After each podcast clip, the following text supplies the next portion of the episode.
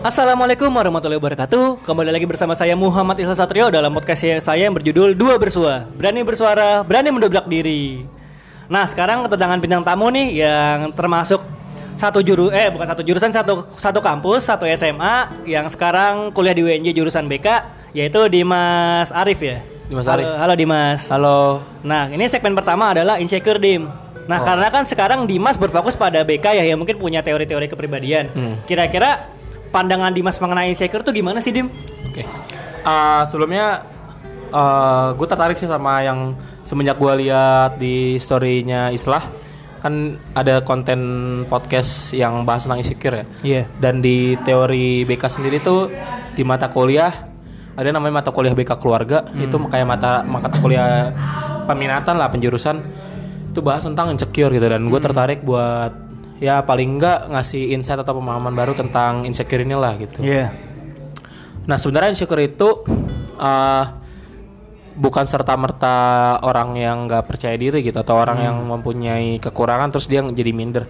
Sebenarnya insecure itu eh, ada kaitannya dengan eh, pola asuh atau terkait Oh. dengan eh, gimana sih masa kecil dia ketika sama keluarganya gitu. Hmm. Karena sebelum kita bahas tentang insecure sendiri itu eh kita harus paham tentang yang namanya attachment atau kelekatan. Iya. Nah, attachment sendiri itu adalah gimana eh, pendekatan lo atau kelekatan lo itu terkait sama ada yang namanya sek- eh, figure attachment atau Hmm. eh, ibaratnya pengasuh lo siapa sih gitu. Oh.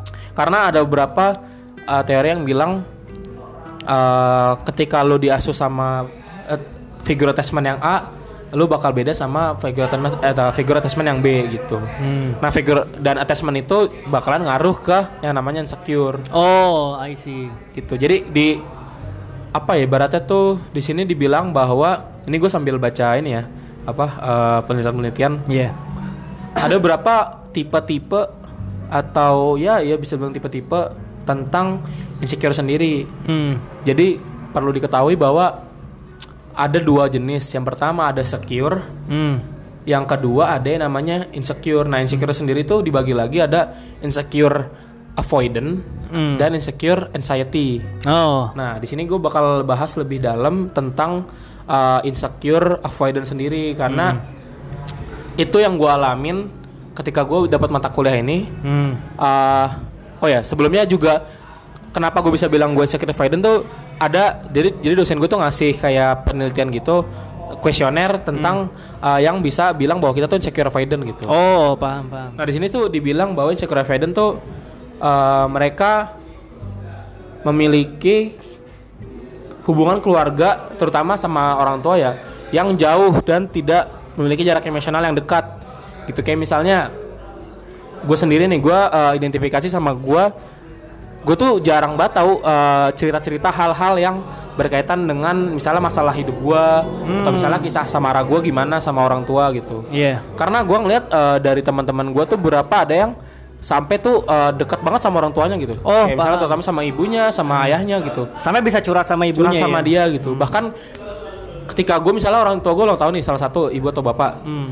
gue tuh kayak ya udah salaman aja gitu, nggak sampai yang ngasih surprise kan. Oh, ada beberapa paham. yang kayak gue liat di instastory teman gue tuh kayak malam-malam ngasih surprise gitu. Itu yang gue identifikasi sih. Terus juga jangan kan ngasih surprise itu deh. Gue itu sampai nggak nge-save sama nge-save nomor ibu gue gitu, Oh, sama iya, iya. saking apa ya saking nggak deketnya gitu. Hmm. Gak intensif ya? Nggak intensif banget gitu. Karena gue tuh ngeliatnya kayak anjir awkward banget gitu. Oh iya benar Awkward benar. kayak Sama yang gue rasain sih. Iya, awkward banget kayak misalnya, aduh, nih apa sih kayak cerita-cerita gitu. Karena gue nganggapnya ya udahlah, gue bisa atasin itu sendiri gitu ibaratnya. Gak perlu sampai ke orang tua gitu. Hmm. Terus juga ada yang bilang bahwa ini tuh cenderung uh, sulit menemukan komitmen secara emosional. Hmm. Kayak misalnya gue juga identifikasi sama diri gue. Uh, beberapa tuh ini masalah terkait percintaan ya Iya. ah gue tuh dari kecil nggak pernah mungkin sama kayak beberapa teman gue tadi yang sebelumnya itu nggak pernah namanya punya uh, komitmen emosional atau uh, hubungan yang secara mendalam gitu. Hmm. Kayak misalnya di SMP, gue bener-bener nggak punya teman yang cewek yang deket banget. Oh, paham. Atau mungkin ya udah sekedar teman gitu. Hmm. ketika di SMA pun yang seharusnya menurut orang-orang itu harusnya kita udah mulai punya berapa hubungan gitu gue pun pernah punya satu orang satu teman mungkin lo tahu Iya. itu eh, bener-bener nggak berani untuk menyatakan perasaan gitu. Oh. kayak mikir gue tuh kayak anjir nih kalau gue menyatakan perasaan gimana gitu kan? Apa dia bakal terima atau mungkin dia bakal risih kan? Gitu. Iya. terus ketika kuliah pun gue juga mikir ada satu momen yang gue bilang kayak gue udah deket gue satu organisasi sama dia gitu. Gue udah deket udah udah ibaratnya punya uh, perasaan. Hmm. Terus dia juga udah tahu sama tahu gitu cuman makin ke sini gue makin bingung sama gimana cara gue ngadepin cewek gitu Oh, paham, paham. kayak misalnya ketika dia marah nih atau ketika dia lagi apa ya bilang mood swing Apa yang harus gue lakukan apa yang gitu? harus gue lakukan gitu Oh, kayak paham. soalnya gue nggak tahu gimana cara Iya. balikin cewek Eh, kayak gimana caranya gue balikin moodnya lagi gitu eh, lebih Dan ke menurut gua- treatment ya. iya lebih ke treatment dan menurut gue tuh kayak anjir apa sih cuman gak gini doang gitu. Bener, bener, bener, bener. kayak ada satu masalah yang mungkin mungkin menurut gue sepele gitu tapi menurut dia eh, lu Itu masalah yang serius, iya. serius. kayak misalnya nggak pernah ngaba jarang apa telat Iya, ngabarin bener, gitu bener, bener. aja menurut gue ya udah sih kan gue lagi di jalan ibaratnya terus gue juga lagi ada banyak tugas gitu kan gue Hmm. Iya. waktu itu lagi organisasi juga kan lagi hektik hektiknya banget ya udah orang lagi nggak lagi nggak bisa ngabarin tapi dia tuh masalah kayak ya udah masa nggak bisa ngabarin sama sekali gitu kan menurut gue tuh Hmm. ya udahlah ketika gue ngadepin itu ya udah gue gue biarin gue gak gue respon gitu Hmm. tapi menurut dia makin makin eskalasi makin eh lu kok gitu? Gue pengen gini Oh, gitu. iya, iya, iya, paham, paham. kacau banget itu. Eh, gue bingung cara gimana treatment cewek gitu. Gimana cara gue ibaratnya bisa apa ya mempertahankan gitu. Hmm. makanya ketika gue uh, punya hubungan terutama mungkin sama teman atau yang tadi yang sama uh, Orang tua. pasangan gitu gue nggak mau terlalu dalam. Oh, karena gue takut misalnya kalau misalnya gue terlalu dalam gue bakalan nggak tahu cara ngadepinnya gitu nggak tahu cara mempertahaninnya Hmm. gitu paham, paham, paham. Tapi tadi yang paling menarik, eh yang masih gue jadi garis garis bawahi adalah ada salah satu apa namanya insekuritas di mana lu eh, pengaruhnya karena nggak dekat sama orang tua ya. Iya, karena kan teorinya gitu ya, dibilang bahwa uh, pola asuh itu berkaitan dengan uh, eh insek- insecure itu berkaitan dengan pola gitu. Iya. Nah ya, ya gue identifikasi semenjak gue dapat insight itu pengetahuan itu, gue juga identifikasi oh mungkin karena gue dulu tuh nggak pernah deket banget secara emosional dengan orang tua gue gitu. Hmm. Dan ini juga ngefeknya ngaruhnya ke uh, yang sekarang itu. Iya, iya gitu. benar-benar. Justru ini bisa relate ke gue sih, Dim. Hmm. Karena gue sendiri pun juga termasuk orang yang jarang curhat ke orang tua. Misalnya masalah gue kan pernah insecure, masalah gue tuh orang gue pengangguran dan banyak teman-teman gue udah kerja. Kalau gue misalnya cerita ke orang tua gue, mungkin gue udah memprediksi jawaban bahwa udah kamu fokus kuliah dulu. Tapi masalahnya adalah gue masih insecure bahwa gue tuh nggak bisa hidup mandiri untuk misalnya nyari duit sendiri dan sebagainya. Jadi ada banyak hal yang nggak bisa gue ceritain ke orang tua karena gue memprediksi bahwa jawaban orang tua gue tuh pasti gini gini gini pasti kepada hal-hal yang konvensional lah hal-hal yang apa hal-hal yang konservatif lah misalnya ya udah lu kamu fokus kuliah aja dulu misalnya kalau gue masalah curhat masalah cewek juga paling jawabannya sama aja kamu nggak usah pacar pacaran kamu ini cewek Bener banget sih. Soalnya dari orang tua gue sendiri tuh nggak pernah yang kayak apa ya baratnya nanyain atau nggak pernah kayak kok kamu nggak pernah jalan sih sama perempuan gitu. Hmm. Kok kamu nggak pernah ngenalin sih? Bukannya karena gue ikut Indonesia tanpa pacaran ya atau, Iya, atau iya, mungkin iya. gue ikut jomblo visabilillah kan? Tapi ya karena emang gue nggak punya apa ya baratnya punya ingin punya hubungan yang lebih dalam gitu tentang pasangan terutama Yang lebih serius gitu ya? Iya, lebih serius. Cuma emang bener tadi masalah Dimas itu mungkin relate ke banyak orang di mana Iya. setelah kita memasuki dunia misalnya dunia pacaran kita udah pacaran kita nggak bisa mentreatment dengan baik Heeh. karena mungkin kita masih belum punya pengalaman atau justru kita emang nggak punya pengalaman sama sekali masalah treatment perempuan atau treatment pasangan Iya, betul. itu kira-kira eh, bagaimana sih cara menemukan treatment yang baik gitu di misalnya ada eh, ada teorinya atau misalnya gimana sih eh, cara kita untuk adaptasi sama sesuatu masalah? Mungkin kan termasuk pasangan juga termasuk masalah kan? Karena bakal timbul berbagai masalah jika kita pacaran. Atau misalnya sama orang tua di mana kita nggak nggak bisa curhat gitu apa sih treatment terbaik atau adaptasi yang terbaik bagi kita sebagai orang insecure? Kalau treatment yang baik ya palingan lu pahamin dulu sih tentang diri lu sama sebelum lu pahamin diri pasangan lu, lu pahamin diri lu sendiri gitu. Hmm. Sebenarnya kebutuhan lu apa sehingga lu sampai mutusin lu pengen punya pasangan gitu Hmm. apakah lu emang benar-benar butuh banget atau lu emang takut kesepian gitu Oh, paham. karena gue pernah ada satu titik yang ibaratnya gue sampai pernah chat banyak lawan jenis lah ibaratnya. Karena gue takut entah ini gue emang pengen pacaran atau entah gue ini kesepian. kesepian gitu. Hmm. Karena kalau emang gue takut kesepian, takutnya nanti ketika gue udah nggak ngerasain itu, ya gue bakalan bosen lagi Oh, gitu. bener. Jadi lu pahamin dulu sih diri lu apa yang lu butuhin gitu. Hmm. Sa urgensinya lu emang sampai nyari pasangan gitu ibaratnya. Hmm. Itu mungkin berlaku ke banyak hal tentang Hmm. insecure ya. Misalnya Iya. masalah pekerjaan, apakah Iya, lu bener butuh pekerjaan, Ah. apakah karena emang lu nggak punya finansial yang mencukupi atau karena emang lu butuh aja karena lu Iya. merasa insecure. Hmm. Ini mungkin banyak nih teman-teman gue termasuk gue ya yang masih insecure masalah pekerjaan di mana setelah gue nganggur, gue mikir misalnya gue ini kan termasuk pengaruh dari ekstra apa ekstra ya. Misalnya kayak ngeliat di Instagram, misalnya teman-teman gue lagi pada part time nih atau lagi pada freelance kok gue gabut gini setelah misalnya liburan semester. Hmm. Karena kan kemungkinan banyak mahasiswa yang liburan semester tuh gabut aja. Cuma Iya. lagi-lagi banyak juga yang misalnya mendapatkan freelance mendapatkan part time itu gimana sih tim treatment terbaik untuk mereka agar mereka tuh bisa nggak insecure? Karena kan ini mungkin hal yang terjadi bagi teman-teman juga yang bisa relate ya. Kira-kira gimana sih? Kalau masalah treatment sih, mana gue ada satu mata kuliah ya, ibaratnya gimana sih caranya lu ngadepin insecure lu tuh dengan cara secure gitu, cara yang oh. cara yang ibaratnya lu uh, punya masalah tapi dihadapin tuh bukan dengan masalah yang lainnya gitu kan. hmm. Ketika lu punya insecure gitu, pertanyaannya adalah what is your biggest insecurity gitu. Hmm. Misalnya kayak gue, gue punya beberapa insecure tadi yang masalahnya kayak gue takut ngadepin cewek, oh atau mungkin karena gue mungkin para para pendengarnya Islah yang belum tahu uh, gue kan nggak bisa bawa motor ya hmm. nah itu adalah suatu insecure gue yang tertinggi oh paham paham karena the biggest my insecurity gitu hmm. karena dari masalah itu ngaruh ke masalah yang lainnya Hmm. kayak misalnya gue nggak bisa bawa motor gue uh, jadi ibaratnya tuh punya pemikiran bahwa gue nggak bisa bahagiain cewek gue kalau misalnya gue punya pasangan Oh, gitu jadi merembet ke mana-mana ya Kenapa tuh mana gitu Hmm. dan misalnya kayak gue jadi nggak bisa ngajak jalan atau gue nggak bisa bahagiain gitu Hmm. akibatnya gue juga uh, ngaruh ke bagaimana sih gue cara uh, ya itulah ibaratnya nggak bahagiain gitu hmm.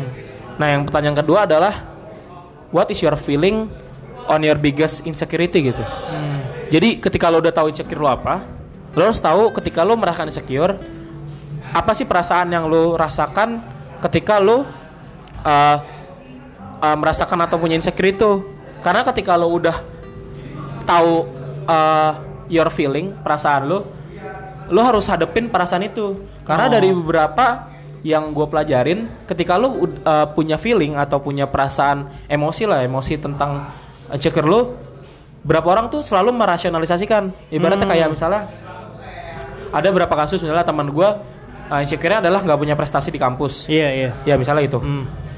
dia tuh selalu rasionalisasi ya itu mah tergantung orang lah gitu ya itu mah tergantung Oh. uh, individunya lah Hmm. nah cuman bagi uh, teorinya dosen gue tuh bilang itu tuh bukan rasionalisasi yang baik itu cuman sekedar pelipur lara oh gitu Jadi, iya, iya.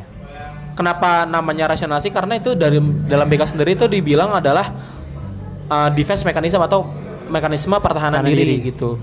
Jadi ketika lo udah punya uh, udah tahu your what is your feeling, lu jangan coba uh, bikin shield untuk mempertahankan feeling lu atau Oh, menepis feeling lu. karena ibaratnya kayak shieldnya Captain America lah. Hmm. emang kuat tapi kan ada pak saatnya pecah kan. Iya. nah itu yang terjadi ketika lo punya uh, defense mechanism gitu. Hmm. maksudnya pertahanan diri. Maka ketika lo udah punya udah tahu feeling lo ya lo hadepin.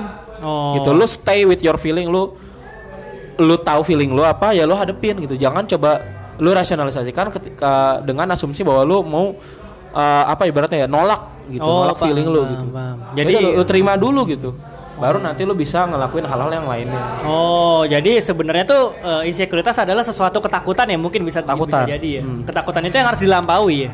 Iya. Karena kan eh, mungkin misalnya banyak tadi kalau kata Dimas itu kan kasusnya bahwa orang yang punya insecure dan akhirnya dia menghindar dari insekuritas itu mencari hal yang lain dan melumr- melumrahkan insekuritas dia. Hmm. Iya, Dengan- rasionalisasi. Iya dengan merasionalisasikan bahwa oh udah itu mungkin rezeki orang lain atau Hmm. jalan orang lain, jalan gua nggak kayak gitu.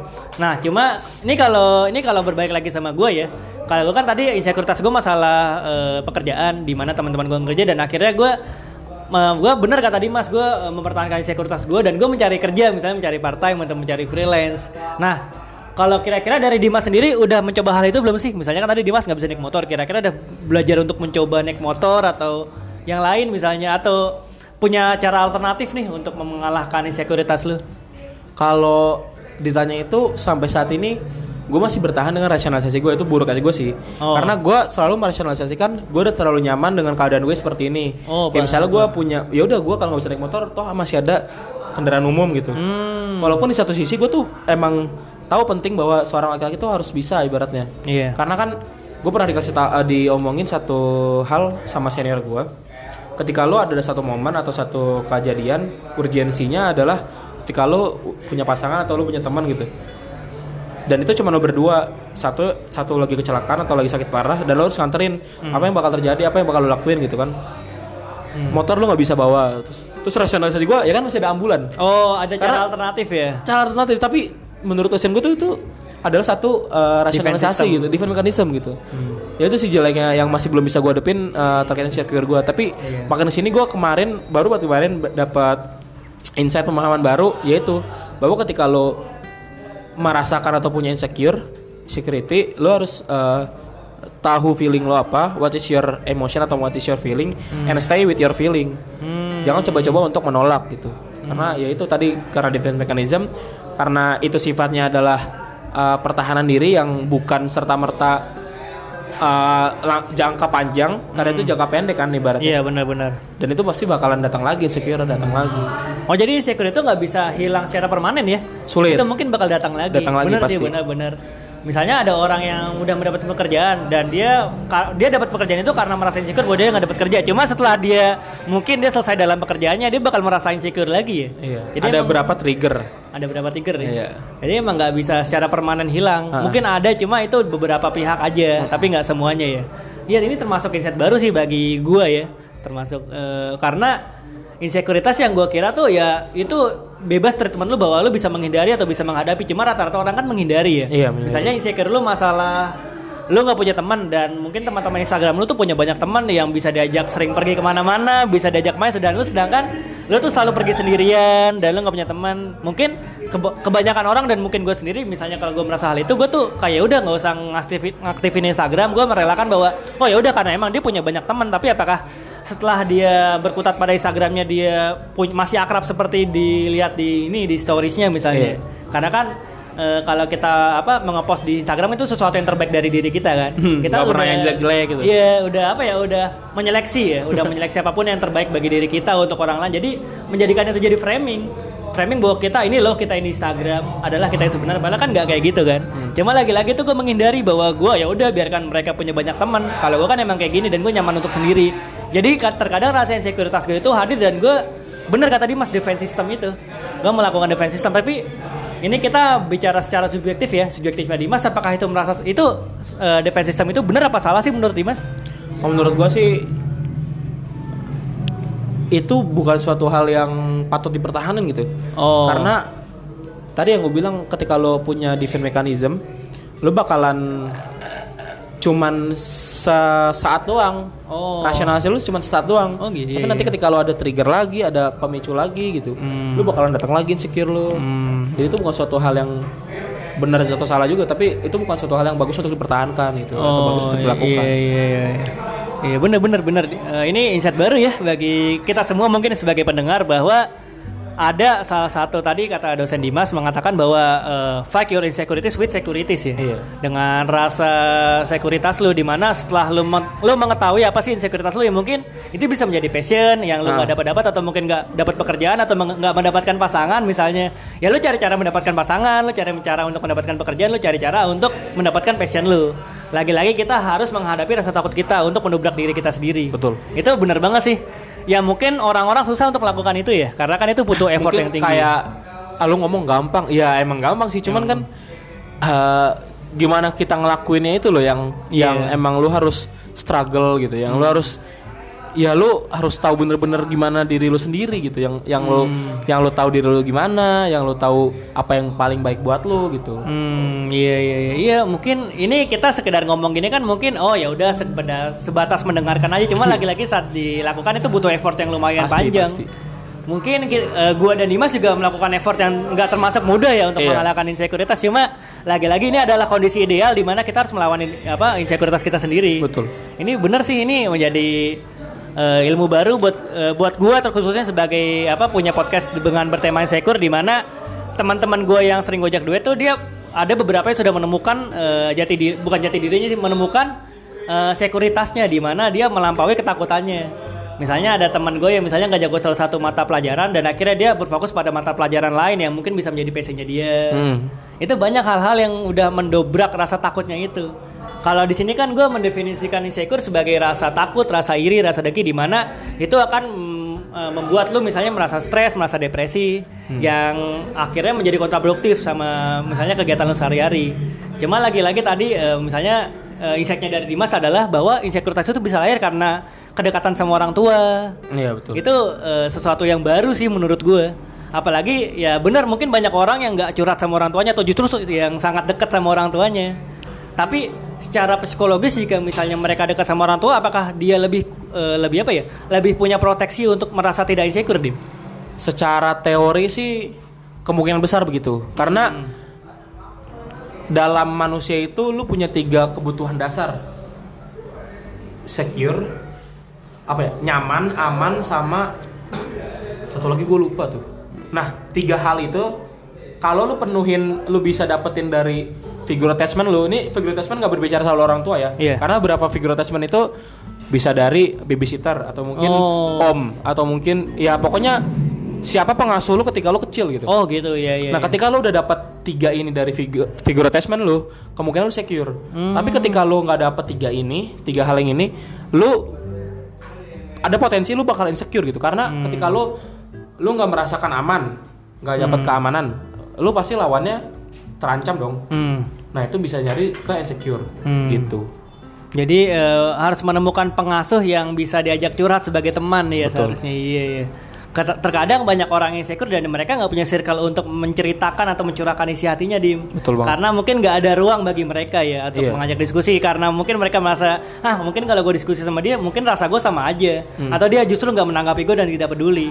Lagi-lagi itu. Terus eh, ini banyak yang orang-orang juga merasakan hal ini dim yang nggak punya ruang untuk menuangkan rasa-rasa insecure mereka karena mungkin merasa malu ya. Itu kira-kira ada nggak sih eh, lembaga ya karena kan kita berbicara pada masyarakat yang punya eh, isu mental health issues ya, di mana dia merasa insecure dan nggak punya ruang.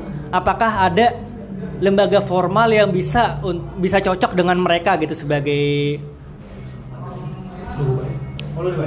Eh, sebagai apa sebagai masyarakat yang punya rasa insecure. Karena kan ini kita malah lagi-lagi masalah masalah psikologis juga termasuk ya eh, masalah insecure itu. Jadi terkadang banyak orang yang nggak bisa menuangkan rasa insekuritasnya. Karena kan dia nggak punya circle yang tadi kata Dimas bahwa kalau ada kita dekat sama orang tua otomatis kita punya sedikit proteksi agar bisa menghindari dari insecure. Karena kita punya curahan hati yang cukup cukup apa ya cukup efektif buat kita merasa tidak insecure tapi apakah ada nih salah satu lembaga atau ruang di mana kita bisa mencurahkan isi hati kita dan sebagainya gitu Kalau berbicara lembaga sih untuk menuangkan atau bercerita tentang masalah lu sebenarnya banyak ya. Nggak harus lembaga sih kayak misalnya eh, siapa pun yang lo percaya itu bisa jadi itu eh, untuk jadi figure attachment lo atau mencari yang tiga tadi keamanan, kenyamanan gitu. Nah kalau berbicara lembaga yang gua tahu itu misalnya kayak kasus suicidal atau eh, suicide. Oh iya. Itu ada yang namanya eh,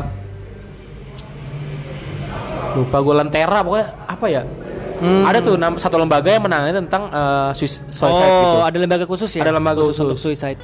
Kalau di WNJ sendiri itu ada yang namanya eh, UPTLBK Oh, itu iya, terkait iya. eh, lu bisa kalau lu bilang curhat-curhat ya tapi kalau dia bilang sih sesi konseling hmm. itu lu bisa datang ke situ. Hmm. Mungkin ada beberapa kampus yang punya satu lembaga sama tapi beda nama. Ya intinya kayak lu menuangkan semua cerita lo gitu. Hmm. Karena lu nggak mungkin uh, mendem semua, lu udah terlalu lama punya perasaan itu dan nggak bisa dicurahkan itu. Hmm. Intinya nggak harus ke lembaga formal atau mungkin lu juga bisa kayak ke orang-orang yang lu percaya atau ke orang-orang yang mungkin lu udah deket dari lama gitu, yang mungkin juga lu percaya dia nggak bakal uh, ibaratnya ember atau atau sebarin gitu. Hmm. Gitu sih palingan. Nah, tapi ngomong-ngomong soal di UPT LBK ya, di mana di WNJ juga ada lantai lantai 5 ya?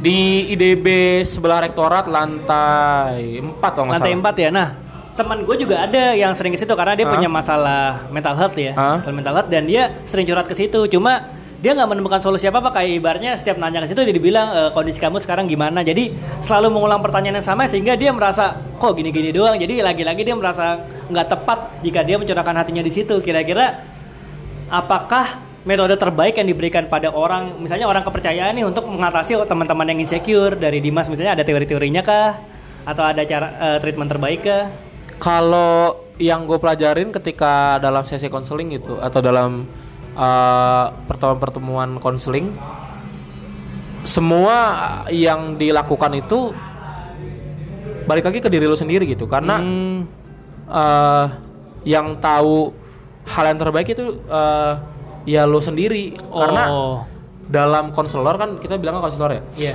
Itu tuh cuman sekedar bukan cuman sih ya emang eh, ngasih petunjuk gitu. Hmm. toh nanti yang ngejalanin lo sendiri atau konseli sendiri atau klien sendiri gitu yang bakal ngejalanin semuanya. Hmm. Oh, jadi paham, ketika lu bilang eh kok gue gini, gini doang? gitu ya lu udah apakah lu sudah tahu diri lu atau belum gitu. Oh. Jadi apakah yang terbaik itu eh, lu udah tahu atau belum gitu kan? Intinya mengenali diri sendiri Mengenali ya? diri sendiri. oh iya iya iya terkadang susah sih ya apakah kita sudah mengenali diri sendiri apa belum. Susah. terkadang saat kita sudah percaya diri bahwa oh ginilah diri kita maunya. Cuma lagi-lagi setelah kita menjalankan kita merasa nggak cocok.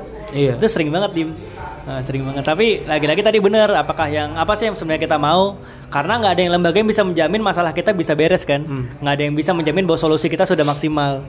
Lagi-lagi kita harus menemukan circle yang mungkin cocok buat diri kita kita eh, selektif masalah misalnya masalah teman karena kan mungkin ini ada bukan teori sih ada beberapa konsep dari orang-orang yang udah menjadi kabar angin. Tapi ini kata gue bener juga. Semakin kita dewasa semakin sedikit teman kita. Karena kita sudah semakin selektif untuk mencari teman apakah teman itu bisa membawa toksik apa enggak. Iya. Eh, kalau itu sebenarnya bener gak sih dim? Masalah semakin dewasa itu kita semakin selektif sama teman-teman yang kita pilih? Gue pernah bahas materi ini di tempat gua ngajar Hmm. TKM tentang toxic friend gitu. oh Iya emang bener. Ketika lo udah semakin dewasa, lo boleh pilih teman. hmm. Kan orang bilang jangan pilih teman, gitu. tapi lo pilih teman yang baik gitu. iya Karena kalau lo bergaul kan iba- ibaratnya kalau lo bergaul sama tukang sampah, lo bakalan bau sampah. Kalau lo Iya. bergaul sama uh, penjual parfum, lo bakalan wangi gitu kan. Hmm. Ya itu emang benar gitu, bukan sekedar omongan doang. Iya. Karena ketika kita bergaul sama yang toksik, inner circle, ah, circle, kita pertemanan kita tuh bakalan toksik juga gitu. Hmm. Kayak misalnya lu temenan sama orang yang uh, nggak suka lu punya teman di luar circle-nya. Oh, iya, iya. Itu tuh toxic banget. Karena kan teman-teman kita ya bukan cuman circle itu itu doang kan. Hmm, bener, kita berhak untuk mengembangkan pertemanan kita gitu dengan baik tetap tentu saja. Terus juga kayak misalnya uh, kalau lu punya teman yang ibaratnya tuh lu nggak dia nggak menghargain me time lu atau uh, terkait waktu kesendirian gitu itu juga toxic banget gitu ada Hmm. berapa sih yang yang berkaitan dengan uh, gaya-gaya atau ciri-ciri toxic friend gitu. Oh, pernah bahas itu di tapi yang lu bilang tadi itu emang bener. Hmm. semakin kita dewasa semakin kita emang harus uh, pilih temen yang baik. Hmm. Jadi emang prioritas kita untuk memilih teman sebenarnya hal yang lumrah ya. kamu Karena banyak orang juga merasa kok si O- si Ana si or, misalnya orang itu eh, nyari-nyari teman kok dia malah milih-milih teman tapi itu karena emang dia udah nyaman terhadap circle-nya kan. Karena circle dia membawa hal positif misalnya bagi Iya. diri dia. Ini benar banget sih ini menjadi insight baru ya bagi kita dan bagi gue bagi pendengar juga bahwa sebenarnya kita selektif terhadap teman tuh nggak apa-apa. Karena kita mencari teman-teman yang membawa aura-aura positif untuk diri kita. Betul Oh, Lagi-lagi itu, lagi-lagi kita harus menyeleksi siapa sih teman yang toksik dan siapa sih teman yang benar-benar support kita. Hmm, Iya, benar-benar. Ini mungkin eh, sesi terakhir dim, Eh, menurut Dimas, tips-tips apa sih yang terbaik buat teman-teman yang sekarang masih insecure terhadap hal apa pun nih misalnya masalah eh, asmara kah atau masalah pekerjaan kah atau masalah akademis kah dan sebagainya tips untuk mengenali diri sendiri tadi ya kira-kira gimana sih Dim? coba uh, buat teman-teman yang masih merasakan insecure coba lu uh, bikin list atau bikin uh, apa aja sih yang merasa yang lu rasain insecure lu gitu. Hmm. karena waktu gua latihan tuh gitu jadi dibikin list dulu what is your biggest insecurity? Terus what is your uh, feeling? Apa yang lu rasain perasaan lu atau emosional lu? Uh, terkait insecure lu ketika lu merasakan misalnya kayak tadi gua ketika ada orang yang bilang lu kok bisa bawa motor Hmm. apa yang lu rasain gitu dan ketika lu udah merasakan eh udah tahu what is your feeling uh, jangan coba-coba lu bikin rasionalisasi atau lu pentalin Hmm. uh, feeling lu gitu. Defense Tapi- system ya? Defense system. Tapi coba lu stay with your feeling atau juga coba lu uh, kenali feeling-feeling lu, perasaan-perasaan lu gitu. Sehingga ketika lu merasakan itu bukan sesaat doang lu rasionalisasi tapi ya lu udah paham ya lu stay with your feeling gitu sih. Hmm, benar-benar oke oke. Jadi Itu sih yang bisa latihan yang coba lu terapin di uh, para pendengarnya podcast yang Islah. Hmm, jadi secara teknis kita harus menulis ya. Iya, Misalnya karena apa waktu itu- biggest fear? hmm. Benar-benar. Oke, mungkin ini bisa jadi tips eh, tips bagi teman-teman jika merasa insecure coba eh, eh, apa ya eh, merelakan apa sih insecure kalian terus kita tulis insecure kita. Jadi kita nggak usah malu sama insecure kita sendiri. Iya. kayak semua orang karena semua orang tuh juga punya rasa insecure ya mungkin beda-beda. Dari hal kecil sampai hal besar tuh sebenarnya insecure tuh bakal hadir kan? Iya. di mana pun kapan pun dan oleh siapa pun orang yang merasakan insecure. Karena kalau kata dosen gue tuh mungkin insecure yang lu alamin hal sepele bagi orang lain. Hmm. Tapi ya itu merupakan your biggest insecure gitu. Kayak Oh, kayak gue misalnya masa lu cuma nggak bisa bawa motor gitu kan Hmm. atau mungkin kayak tadi yang nggak bisa prestasi gitu ya Iya. ya mungkin itu your, biggest insecure gitu tapi kan berapa orang anggap itu hal remeh tapi Iya, ya, ya benar-benar. itu Jadi semua insecure, rasain mm, semua insecure tuh nggak bisa diremehin ya, Bisa diremehin. karena semua masalah orang-orang beda-beda dari latar Beda-beda. belakang masing-masing. Oke nih, terima kasih buat Dimas telah menyampaikan kuliah umum mengenai insecure. Dia Sama-sama, ke- eh, akan dilanjutkan terhadap eh dilanjutkan pada segmen 2 yang berjudul Lobas. Oke, akan stay bersama Dimas. Terima kasih. Wassalamualaikum warahmatullahi wabarakatuh.